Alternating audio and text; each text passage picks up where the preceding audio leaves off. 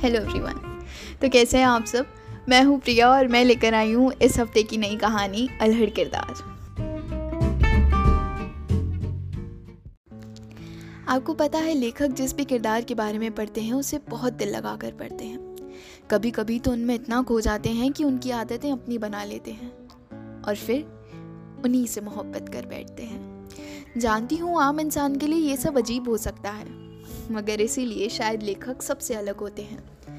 मैं भी दुनिया को उस किरदार से मिलवाना चाहती हूँ जिसकी आदतें अब मेरी हो चुकी हैं। कब, कहाँ, कैसे, उसके लिए कहानी सुनते हैं। मैं, हम दोनों को एक ही अफसाने में लिखना चाहती हूँ।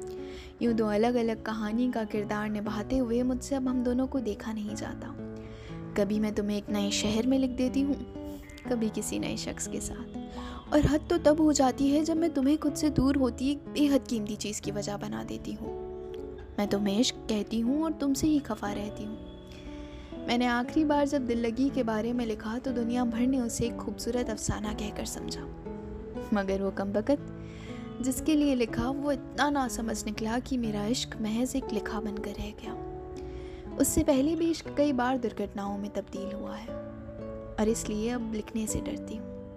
मेरे पास तुम्हारे लिए अभी तक कोई नाम नहीं है। मैं जानती हूँ तुम कैसे दिखते हो, क्या सोचते हो, क्या पसंद करते हो, कौन हो और कैसी बातें करते हो। दुनिया के लिए ये सारी बातें समझ आ जाए तो हम एक इंसान को समझ लेते हैं। मगर मेरे लिए करने के मायने और लोगों को समझने के मायने बिल्कुल विपरीत हैं। शायद इसलिए लेखक दुनिया का वो आईना होते हैं, जो दुनिया सिर्फ़ पढ़कर छोड़ देती है। समझती नहीं। मेरे लिए तुम्हें किसी नाम से पुकारना आसान नहीं होगा। मैं चाहूँ तो इमरोज़ की तरह तुम्हें हर उस किरदार के नाम से बुला सकती हूँ जो मुझे पसंद है। जैसे वो अमृता को बुलाया करते थे। कभी आशी तो कभी माझी। मगर मैं किसी और की तरह और इश्क नहीं कर सकती। क्योंकि जब भी किसी को देख किसी की तरह किसी से इश्क करने की कोशिश की है तो वो किसी और सा बनकर रह गया है। कभी मेरा अपना ना बन सका। मैं हर शाम तुम्हें अपने लिखे अफसाने सुनाती हूँ। मैं ये भी जानती हूँ कि तुम्हें ना उनमें दिलचस्पी है, ना तुम्हें वो समझ आते हैं। क्योंकि अब हम एक दूसरे से मोहब्बत कर बैठे हैं तो हम एक दूसरे की दिन भर की हर हरकत की आदत डाल रहे हैं। ताकि तुम और मैं जब समाज के विरुद्ध हमारे लिए खड़े हों तो इस यकीन के साथ खड़े हों कि अगर हम नहीं तो हमें कोई और समझ नहीं पाएगा। क्योंकि सिर्फ़ यही एक ज़रिया है जिससे हम इस मजहबी जंग को जीत सकते हैं। हर शाम जब भी आसमान गुलाबी चादर लपेटे, संध्या पड़े, आराम करने चला जाता है, तब मैं तुम्हारे बारे में थोड़ा सा डायरी में लिख देती हूँ। जब तक कमरे में अंधेरा पूरी तरह फैलता है, मैं तुम्हें पूरा लिख चुकी होती हूँ। और फिर तुम उसी अंधेरे में मिलकर रात भर मेरी डायरी में महफूज रहते हो। इश्क करना आसान है, मगर छुपाना नहीं। क्योंकि इश्क की महक सिर्फ़ जिस्म से नहीं, हर उस बात से आती है जो हम लोगों से करते हैं। मिट्टी और इश्क एक सी हैं। प्यार की बौछार पड़ी नहीं कि महकने लगती है। मैं दुनिया को हमसे मिलवाना चाहती हूँ। जल्दबाजी नहीं है, बस बता रही हूँ कि एक ऐसी इच्छा भी रखती हूँ।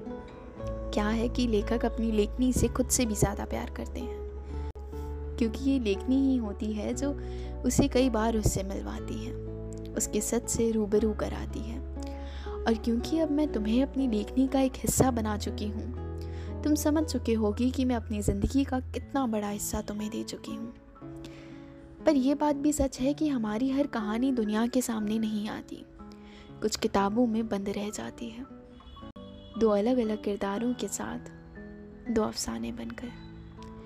तो तुम जब भी हमें दुनिया से मिलवाने को राज़ी हो, तब ये बात जहन में रखना कि अब दो अल्हड़ किरदार एक आबाद कहानी का हिस्सा बनेंगे।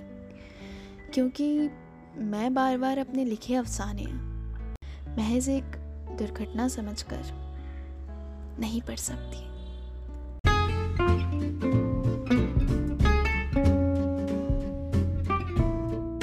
तो ये थी इस हफ़्ते की कहानी। कहानी कैसी लगी है, आप मुझे इंस्टाग्राम के ज़रिए बता सकते हैं।